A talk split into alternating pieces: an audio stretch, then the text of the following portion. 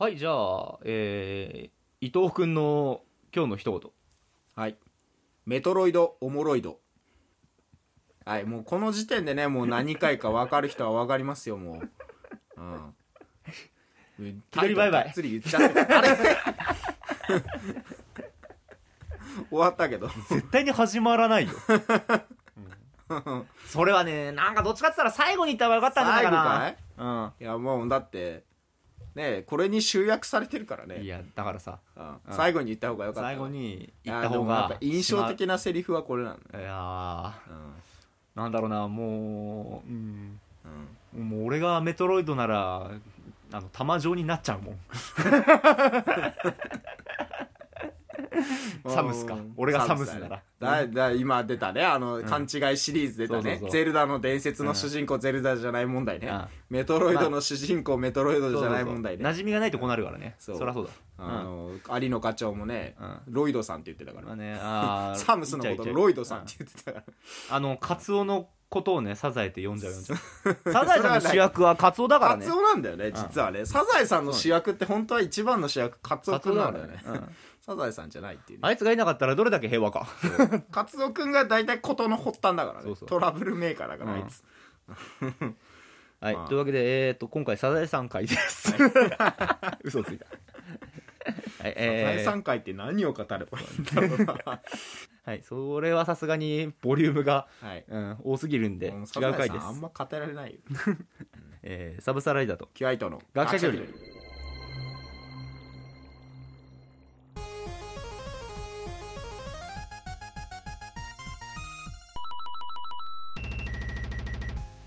はい、えーこの番組は学者気取りのサブサライダーとキュア伊藤が世の中のいろんなことに気取って答えていく趣味特化型パペダンティックポッドキャストあツイッターの丸ごと読んでるから。えーペダンティックラディオショーです。公式があって言っちゃあ？う 公式があって言っちゃうようなさ文句ダメよ。紹介文。はダメよ。ああ？誰に文句つける読めなかっはいえっ、とね今回は、はい。伊藤君の、たそうですね、まあ私が企画を、ターンというか。そうですね。私のターンだね。ずっと俺のターン。メトロイド界メトロイド界ですね。いですね。やーまあこの前のねまあ事の発端というか、うん。E3 はいはい。あの夏のゲーム新作ゲームの発表会みたいな、うん。あれで任天堂ダイレクトが来たのかな。ああやってたね。うん。任天堂ダイレクトやってた、ね、そうあれ夜中の1時ぐらいに。なんうん毎回夜更けすぎんだよ、夜更けになっちゃう。どうしてもあの外国との時間合わせになると、日本だと夜中になっちゃうんだけどあれでまあやってたね。回そう毎回毎回ね、メトロイドのね新作がね出るんじゃねえかっつってねメトロイド好きな人たちはね、やっぱそわそわし始めるわけですよ、ツイッターで。いや今年来ないってっていや来るってみたいな、で毎回裏切られてきた。でようやく来たね。あのパワープロくんポケット R えようやあれあれくねスマブラにね、うん。和也が参戦したと鉄拳 あそんなことはねどうでもいいんですよ、メトロイドからしたら。もうパワープロくんええやろかい。うん、すべてはもうメトロイドのね、新作が出るというね。だって、まあそうだよねうん。4年前か、あの、メトロイドプライム4が、はい。あの、タイトルだけバーン出たんで、うん。あの、E3 の時に。はいはい。で、メトロイダーたちはね、ううんおーって、メトロイドタイトルだけで、プライム4っていう文字だけで俺たちはこの4年間を生き延びてきたんだよ。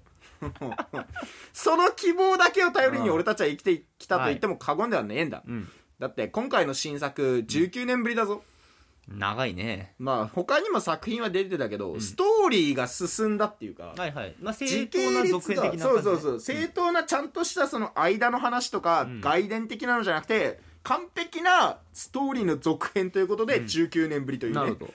新作が出たということで、私の中のメトロイド熱は今最高潮なわけですよ、はいはい。もうキンキンにね冷えてやがるんですよ、冷えてんの？熱いんじゃないんだ。う ん冷えてんだ。やっぱいいか刀を作るにはねめちゃくちゃ熱した後めちゃくちゃ冷やさないといけないから、そうまあそうだね。あの今これから盛り上がりのためのキンキンに冷えてやがるとこですよ今、うん。鉄は熱いうちに打つんで。熱いのか冷たいのか。はっきりしてください。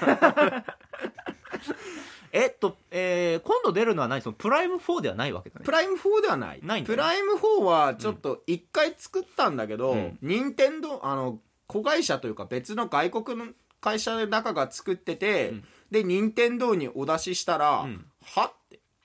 お前こんなもんでメトロイドをいいと思ってんの？って。任天堂がもうこんなんじゃダメだ！パリーン！パリーンだよ。任天堂さんはね。もう任天堂さんはもうメトロイドにもう並々ならぬ思いがあるので、はいはい。うん、もう、なんじゃダメだって、もう、ちゃぶ台返しだよ。お前らそんなんでいいと思ってんのかと。親方！親方！できました全然ダメだっつって、ダメだパリーンバリーンって割って、はいもう一から作り直したと。わしが作るっておいよ、お前らには任せとけん。と。もうあ足がもう、いや、任天堂と他の子会社の信用できる会社で、ああそこで作ったまた一からね、なるほどね作り始めたん。だけど、うん。もうだから、プライム4は、うん。その最初に、その、メトロイドの情報なんですけど、うん。プライム4は残念ながらちょっとまだ、ああうんお出しできる状態ではないので、うん。しっかりちゃんと形になったら、うん。来年とかね、なるほどそもうこで出す少しお待ちくださいって言われて、はいただしかし、ん。今回は、その、まあ、別のとは言ってなんですが、その新しい方の出るってことね。メトロイドを出しますので、はいはい。じゃあそこのねそこの記念ということで。その記念ということで。ちょっオープニングで今 オープニングでプライム4のっつって触れちゃったけど、うん。ごめんちょっと本編いくか。本編いきますか。まあ、新作はい。と、新作の話と、あとうん。まあ、これからメトロイドをもしかしたらね、その、うん。気になって始めるって人のために、俺がおすすめのメトロイドあなるほどメトロイドの歴史をちょっと振り返っていこうかなとはい思いますので。わかりました。じゃあそこらの話聞いていきましょうということで、はい。よろしくお願いします。よろしくお願いします。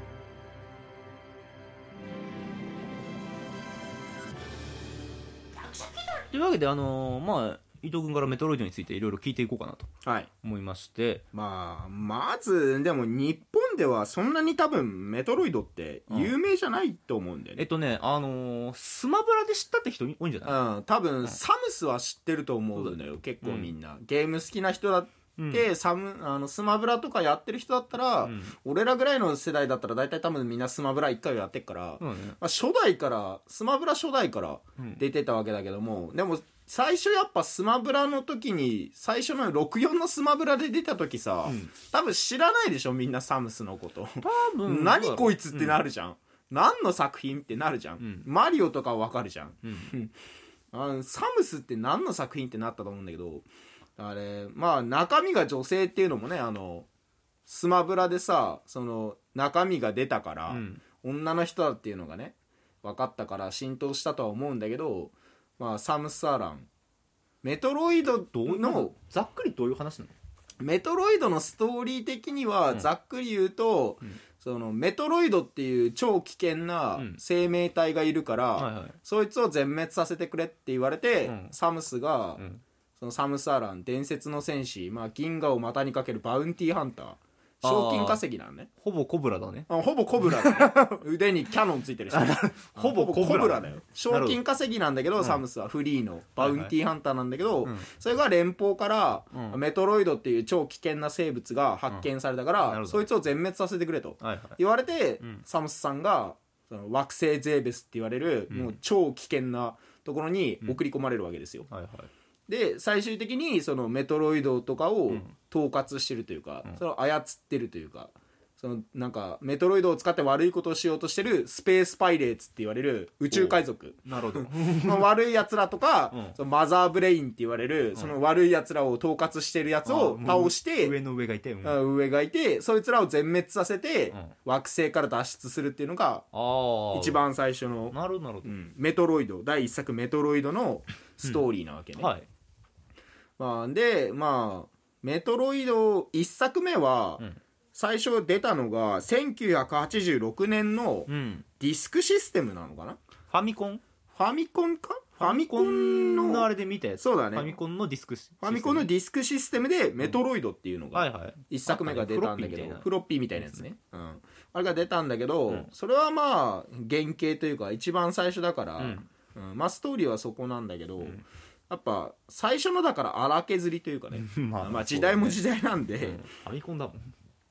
最初出た時はねあの、な容量がやっぱ少ないじゃんその時のゲームって、うん。だからあの背景とかもうん。使い回しとか、敵も色違いとか、うん。はいはいうん。まあ8ビットで頑張ってた。8ビットで頑張ってたのね、うん。背景もずっと同じような感じだけど、うん。でもそれでも謎解きというか、うんうんその広大なゼ惑星ゼーベスって言われる、うん。もう超巨大な要塞みたいな、うん。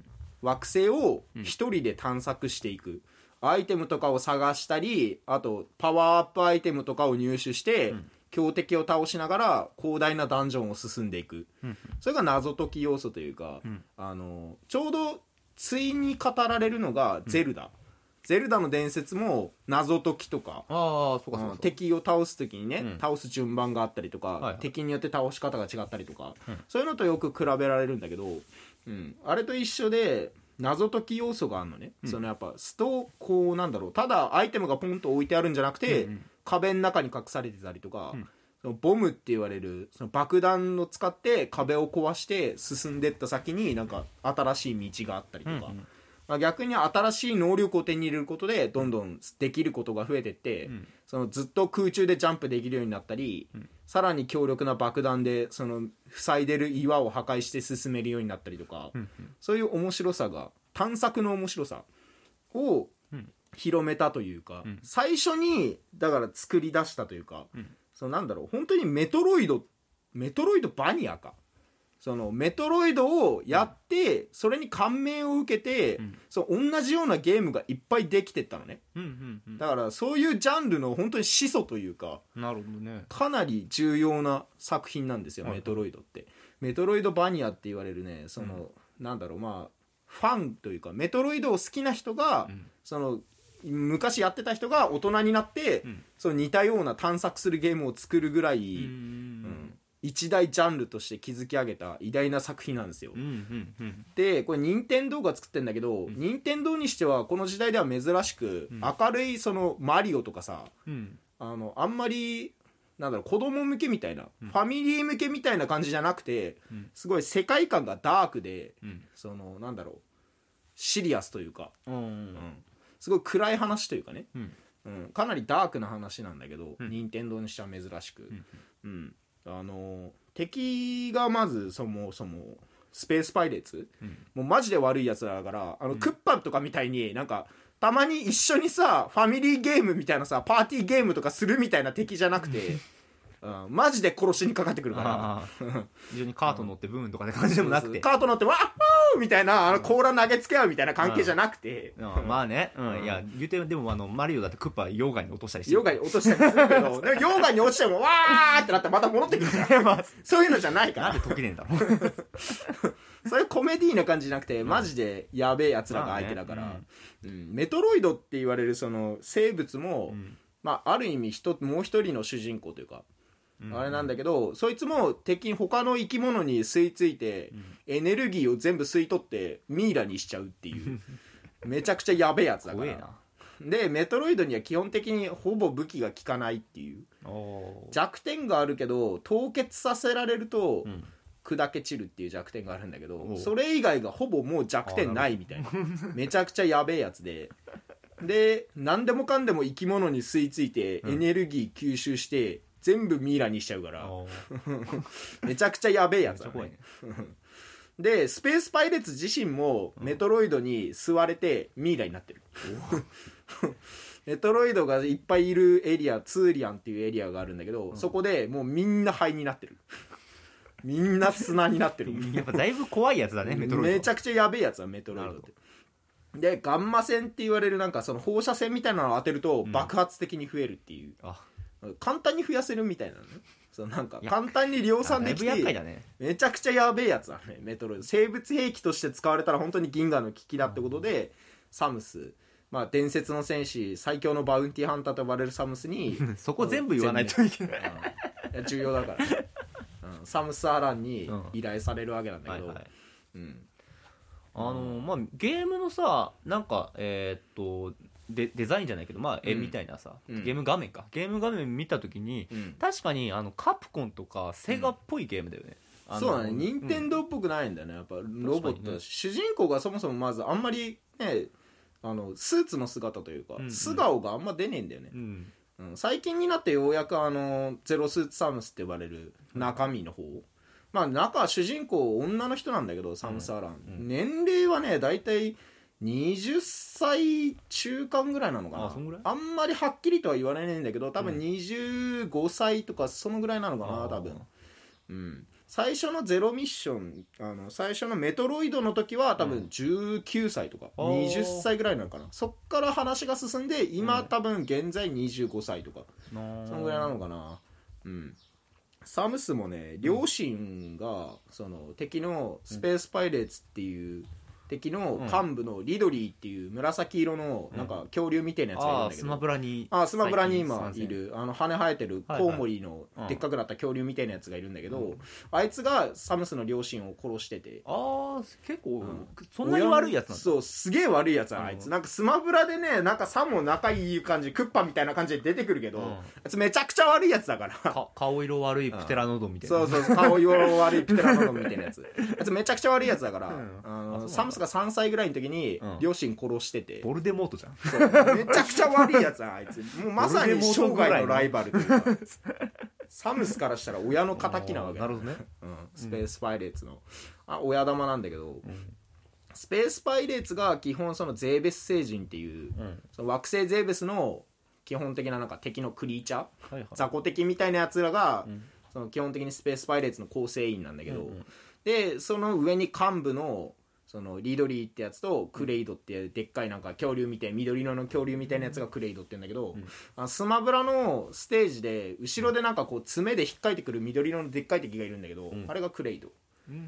あまあゼー惑星ゼーベスの原住民というか凶暴なでっかい原住民をスペースパイレーツが洗脳だかしてうん。幹部にしてるんだけどそいつとあとマザーブレインっていうそうん。の全てを統括する脳みそみたいなやつ、うん。うんがいてそれが倒すのがサムスの目的なんだけど、うん。うん。なんかあのメトロイド、まあ、聞いた時には一応あれがメトロそのなんだ、えー謎のバケバケモンみたいなあれがうん。メトロイドっていうのが聞いてたから、うん。であの主人公がサムスみたいなの聞いてたからうん。最終的な終わりはとりあえずメトロイドを倒すみたいなって考えてたんだよね。うん、うん。ってわけでもないんだね。そうでもないのラスボスが絶対メトロイドみたいな。そそういうわけでもない感じでもないんだ。どっちかっつうと、うん。なんだろうあのやっぱり最終的に悪いのは人間というか。なるほどね。まあそういうゾンビものでもよくありがちな結局悪いのは人間みたいな。メトロイド自体は、うん。まあ、あの2そっからのさ話が2になるんだけど、うん。2でその全滅させたはずのメトロイドが、うん。また違う惑星で見つかったと SR388 っていう辺境のどこにあるかよくわからん田舎みたいな惑星にメトロイドがむちゃくちゃいたと、うんうん。あの1で絶滅させたはずのメトロイドがいっぱいいるから、じゃあサムスそこに行って全滅させてこいって言われて、うん。行くのが2のゲームボーイやゲームボーイか。うん。ゲームボーイで出た「リターン・オブ・サムス」っうん。ていうゲームのストーリーなんだけど、うん。そこで惑星 SR388 にもうめちゃくちゃメトロイドいっぱいいたと。でそこの環境ではメトロイドあの1では本当にただの妖体のうん。あ緑色の状態だったんだけど、うん。その惑星の環境だとさらに進化してうん。もっとガンガン姿を変えてさらに強くなっていくっていう設定になっててうん最初の妖体だとエネルギー吸うことしかできなかったんだけどどんどん進化するにつれてなんかもっとでかいクリーチャーになって炎を吐いたりとかうん。雷まとったりとか。う、ん。うん、強力な攻撃ができるようになってアルファベータガンマゼータオメガ。多いな。まで成長するのかな、多いな。うん。多いのよ。めちゃくちゃ進化するんだよ、はいはい。その環境だけでね。SR388 の環境においては、うん。メトロイドどんどん進化しててで一番でかいのがクイーンって呼ばれる。そのメトロイドを生み出す、うんガンマ線で増やすこともできるけど、うん。その本当は卵性で卵からこうクイーンが卵を産んでうん。そのメトロイドがどんどん成長するとまたクイーンになるみたいな、あああり。うん。でそのクイーンを倒した後に本当に最後の1匹だけ残ったのがベビーメトロイドって言われる。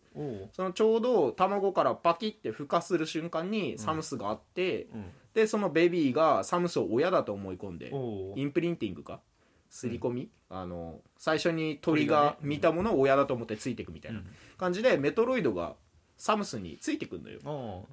でサムスはメトロイド危ねえからうん。殺そうとするんだけど、うん、でもやっぱ可愛いじゃん。まあね、なんか懐いて自分を母親だと思ってくっついてくるから、サムス女の子だからね、母性が爆発して、あうん、か私私が可愛いなこいつ。うん。あ殺せねえなっつって、で誰も周りのやつを吸おうともしないから、うん。あの吸収したりとかもしないから、サムスがいるからね、うんうん。だから吸おうとしないからまあこのでメトロイドってやっぱすごいこう強いし、うん。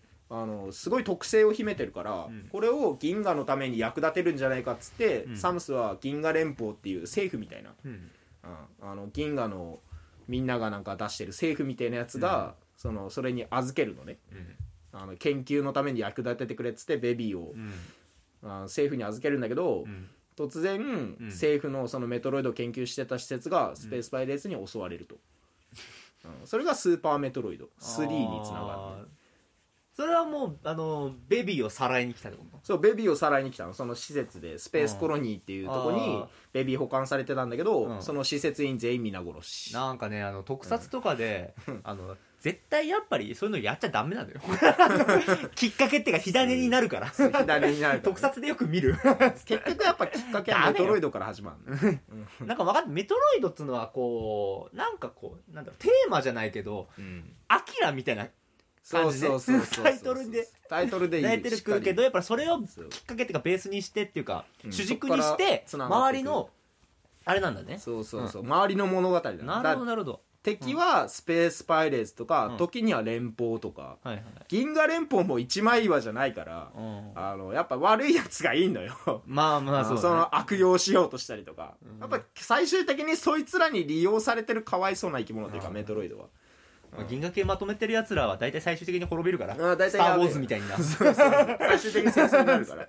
ジェダイがこうやってると。でスーパーでそのメトロイドがさらわれたと。はいはい。でスペースパイレーツの手からメトロイドを戻、取り戻すためにサムスがまた出発することになるんだけど、うん。でまた惑星ゼーベスに帰ってくるああはいはい一回滅ぼしたんだけど、ん。あのワンで自爆装置であの惑星ごと吹っ飛んだはずなんだけど、ん。まあ、またゼーベスにあの、スペースパイレーツが戻ってきて再建してんのよ。要塞を作り直してんのよあまたさらに。さらに大きなどうやったんだろうって 疑生き問だけど。残ってたやつらがいてこと？まあいいさらにまた新しいマザーブレインとかねまたいろいろ作ってうん。さらに広大な迷宮になってるのがうん。スーパーファミコンのスーパーメトロイド。うーんこれメトロイド界ではもうこれが最高傑作と言われてるんだけど。今スイッチで遊べるのってそれ？そう今スイッチでうん。無料で遊べるスイッチオンラインに入れば無料で遊べるのがスーパーメトロイド。あなるほどなるほど。これがベビーが奪われてサムスがそのベビーを取り返しにまたゼーベスに挑むっていう話なんだけど。あもう急に始まるから何やっていいか全然わかんないそうそうあれ急に始まるからねいきなり始まったら何やっていいか分かんない、ね、説明一切ないから。チュートリアルみたいな一切ないからあれでもあれが世界でも最高傑作と言われる。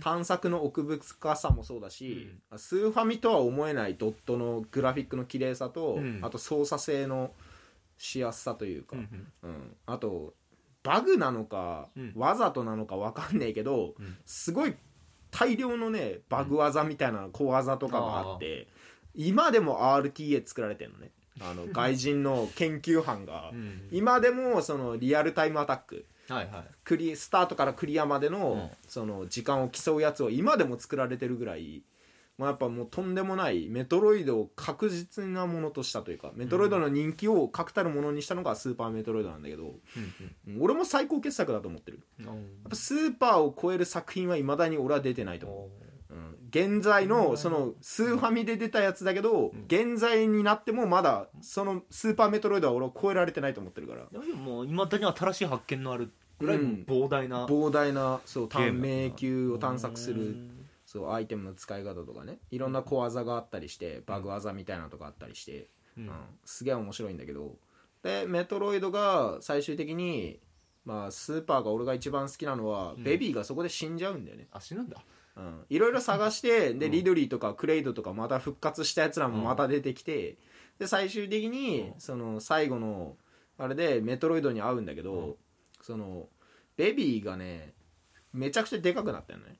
成長して。まあもうむっちゃ吸って。いずれそらまあそうなるわなっていう。15倍ぐらいの大きさになってんだけ大どきいな。めちゃくちゃでかくなってんだけど、それでサムスも襲われるんだけど、うん。まあ、サムスの武器何も効かねえからうん。ベビー強すぎて。でサムスも死にかけて残りライフ1になるんだけど、うん。そこでベビーがエネルギー吸うのやめてなんかに気づいて立ち去んのね。う。んらサムスはそれベビーだと思ってないからだってあまりにもでかくなってるから、まあまああ他のメトロイドの一体と同じだと思ってるから、うん。殲滅しようとするんだけど、うん、最終的にその先に進むとそのマザーブレインっていうでっかい脳みそのうん。ラスボスがいて、うん。でそいつに戦うんだけど、うんそいつ1だとねただのでっかい脳みそで、あのガラスケースに浮かんでる脳みそだったからはいはい。ミサイル撃ち込むと死ぬっていう雑魚だったんだけど、うん、今回やっぱスーパーになってるからね、うん。うん、スーパーメトロイドになってるから、うん。ミサイル撃ち込んで倒したと思ったら脳みそになんかキモい足と体と手生えておお めちゃくちゃキモい姿になって復活してきて でサムス頑張るんだけど太刀打ちできないと。なるほど。でもうちょいで死ぬって時に、うん。ベビーが助けに来てくれておおでマザーを倒して、うん。サムスにエネルギー分け与えてくれるんだけど、うん。それでもマザー死ななくて、うん。うん、でまた起き上がってくるのね。おおめちゃくちゃ強いから。でまたベビーが吸い付こうとするんだけど、うん。そのサムス回復させてる間もマザーから攻撃受けてて瀕死になってたから、うん。ベビーマザーの攻撃で死んじゃうのね、うわ。うん、でゆっくり爆発してって沈んでいくんだけど、でサムスがそこでブチ切れてあの虹色に光り出して 急に？サムスさん虹色に光り出して最強の レインボーのビームめちゃくちゃ連射できるようになっておう。マザー瞬殺するんだけど。お お主人公パワーが。そこで覚醒してマザー瞬殺するんだけど。うん、めちゃくちゃ泣けるんですよ、おうん、そのマザーがねなんか虹色のビームを放つんだけど、頭に溜めて、うん、多分それを多分なんか吸い取ってサムスに分け与えてくれたから、多分その虹色のビーム使えるようになったんだけど、うん。めちゃくちゃ泣けるんですよ、うん、俺はベビーが好きすぎてね、うん、でその後に、アザー M っていうのになって、うんアザー M はまあ中間の話だからあれなんだけど、うん。で最後にフュージョンっていうさ時系列的にはだからその今回のが出るまではそれが最後のゲームボーイアドバンスのフュージョンっていうメトロイドフュージョンっていうのが最後の時間軸だったんだけどえっとだからえーそこまでだと4作4作四作だからメトロイド4がは実質あのフュージョンか。で今回出たのが5メトロイド5プライム4とはまた違ううん。ねその4と紛らわしいんだけど今回のは5なるほどね。そう。フュージョンでは、うん。そのなんだ？サムスが、うん。そのなんだろう？X っていう危険な SR388 か。SR388 にもう一回メトロイドが残ってねえか調査に行くのよ。はでそこでなんか奇妙な X っていう寄生生物の、うん。あの、まあ、これはあのなんだっけ？物体からの優勢 X ん？優勢からの物体 X あれを元にしてるやつなんだけど、うん。寄生生物でどんな生物にも取り付いてそいつを殺して DNA 情報を奪って、うん。その生物になり変わるっていう、ん。うん。まさにそのあの映画の X みたいななるほど。生物がいて、うん。でそいつにサムス感染させられて、うん。サムス死にかけるんだけど、ん。そこでメトロイドのワクチンをなぜかあの連邦が持っててで メトロイドワクチンがどうやら X に効くようだと。おおい。でそこで、うん。サムスにメトロイドのワクチンを投与したら、うん。X がどんどん死んでったと。でもうその規制されてる間は、うん。サムスあのどんどんね規制されてったから、うん。そのそれを取り除きたいんだけど X を、うん。でもスーツがねあのサムスのスーツってバイオ素材でできてて、うん。あの完全に本人と一体化するというかうんあのアーマーみたいな感じってよりはもう生身みたいな感じなのかな、うん。うん。体と一体化してるからエヴァ的な？そうそうそう。なんだろうエヴァっていうかどっちかっつうとあれ？あのファフナ？ーファフナーだっけ？なんだっけ？なんかその同じ体と一体化しちゃうだから意識がないサムスからスーツが脱げねえってなって、ああなるほどね。うん。ああなるでほど。スーツごと切り取っていっちゃうのねもう。侵食された部分を。はいはいだからサムスの命を助けるためにそのスーツごと切り取ってどんどんサムスの体がね、うん。切り取られていくんだけど、うん。うん、最終的にその切り取ったサムスのスーツにうん。X が取り付いちゃって、うん。SAX っていう最強のサムス・アランに擬態したうん。う ん X になっちゃうんだけどああそうだからもう一人の自分が敵。フュージョンでは。へえサムスに擬態した SAX っていう最強のサムス。もう一人のサムスが敵なのね。メトロイド要素はワクチンぐらい？ワクチンぐらいだね。っていうワク最初はワクチンぐらいだね。ああなるほどなるほど、うん。でもそこでやっぱうん。ベビーがまた再び私を助けてくれたのだとって言うんだけどサムスが。そのねベビーの細胞ワクチンが保存されてて。あそこがそういうことね。そう。はいはい。でサムスがまた私がベビーを、うん。ベビーが私を助けてくれたんだっつって、うん。そのフュージョンの舞台はなんか宇宙船みたいなとこなんだけど、うん。そこで X がめっちゃ繁殖するわけよ。切り取られたサムスのパーツはその保管庫にあったんだけど、うん。うんそこでその SX ができて、うん。で散々そこで好き勝手暴れ回るわけよ X が。はいはい。でサムスはそれを倒すために、うんいろいろやってで最終的になんか連邦がうん。そのメトロイドを結局研究してて、めっちゃ保管してたのね。その施設がそのめなんだろう施設自体がもうメトロイドを研究するための施設で、うん、多分連邦の上層部が、うんそのメトロイドをなんとかね 兵器利用しようと研究してたとこだったのよ。もう、うん。絶対やばいやつ。絶対やばいやつ。絶対やばいやつ。でなんならその SAX サムスに最強のサムスに擬態した X にも興味を示してて連邦は,、はいはいうん。あ捕獲してこいっつって、おーうん。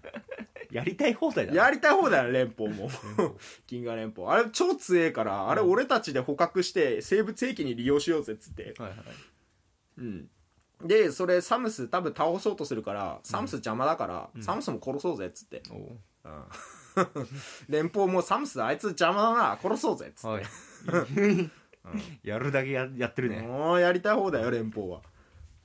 でその連邦から押し付けられた新しいなんかそのナビゲートしてくれるアダムっていうやつがいるんだけど、うん。そのアダムも連邦側だと思いきや、ん実はあのサムスの親代わりだった人で、うん。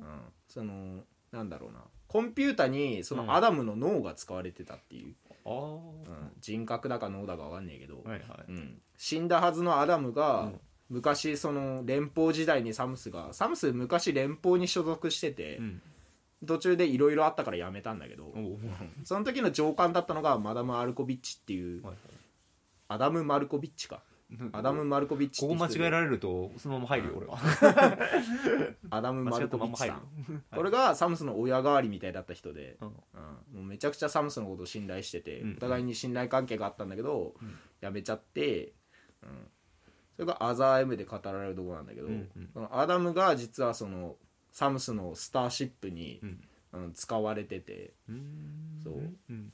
で連邦の指示にアダムは逆らって、うん。サムスを助けて、うん。最終的にその施設爆発させるんだけど、うん、X ごと そう。サムスはもうその施設を爆発すれば危険な X とかメトロイドごと全部ぶっ飛ばせると。なるほど。惑星ごと丸々ぶっ飛ばす威力の爆弾が積まれてるから、はいはい。でもそれじゃあ惑星 SR388 にいる X とか、あれは殺せずに結局銀河の平和は救えないってアダムが言って、うん。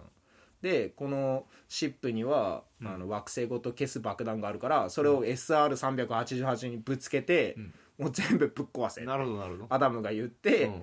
でサムスがそのスターシップをその惑星 SR388 にぶつけて、でも SR388 とか X とか SAX とか、この危険な生物を丸ごと宇宙からぶっ飛ばすのね、星ごと爆発する。星ごと爆発させるとでまた銀河に平和が訪れましたっていう、なるほど。うん、これでやっとメトロイドもうその X とかも全部この銀河から消滅したなるほどハッピーエねンドみたいな。うん。でそっからのうん。新作のドレッドなわけですよ、ああじゃあここから何が出てくるかはもう分からんっていう分からんだよ。ね。だってもう X もいないはずだし、うん。メトロイドメトロイだドも全滅したはずなの、うん。だから新作で何が敵になるのかなっていうメトロイド要素が出てくるかどうかも分からんっていうどうかも分からんっていう。メトロイドは全滅したまあでも出そうと思えば多分いくらでも出せるだろうけど連邦保管してそうだし、はいはいだ今回の黒幕が連邦になるか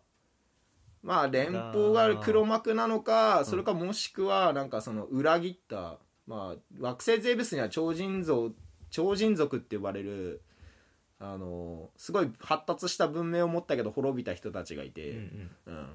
サムスのそのスーツとかそれ作ったのも全部超人族なのね、うん。うん親が亡くなったサムスをかわいそうだと思って拾って育ててくれたのが超人族なんだけど、うん。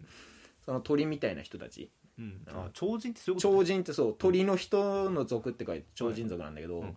その人たちがめちゃくちゃ発達した技術があって、うん。うん。サムスを育ててくれたんだけどそのメトロイドを作ったのも超人族なのよ。その X がもともと SR388 にいて、うん。それが危険だからそいつを消すためにうん。メトロイドを作ったのよ超人族。あれはひなんかそそう。人が作ったもんそう人が作っった人工生命体なのよ、はいメトロイドって。で超人族の言葉でメトロイドって最強なる戦士って意味があるから、うん、で最終的にサムスが、うん。やっぱその超人族はもう自分たちが滅びるのを知って、うん。もう自分たちの未来を悟ったから、うん。サムスにその未来を託すのよ、はい。うん、これからの銀河の平和を守ってくれと。のためにいろいろサムスに残してんのね。あの武器とか、そう強力なスーツとか、はい。あれを残してくれてるんだけど。だ最終的にサムスが、まあ、メトロイドになるのよ。最強なる戦士に。あーあーあーあーなるほど。そう。メト最強なる戦士にうん。サムス自身がなったのよ、うんうん。その辺がやっぱエモい。で実際にフュージョンでメトロイドと融合したわけよサムスが。おー。ベビーとね。はいはい。ベビーと融合したわけよ、ああいうあうん。なんか。そういう意味でフュージョンなのよあれなんだね。あのーじゃあ今のところもメトロイドっつったらサムスではあるから。サムスでもある。だからサムスのことメトロイドって言ってるやつは間違いじゃなくなったんだ、ね、間違いじゃなくなった、ややこしいな。うん。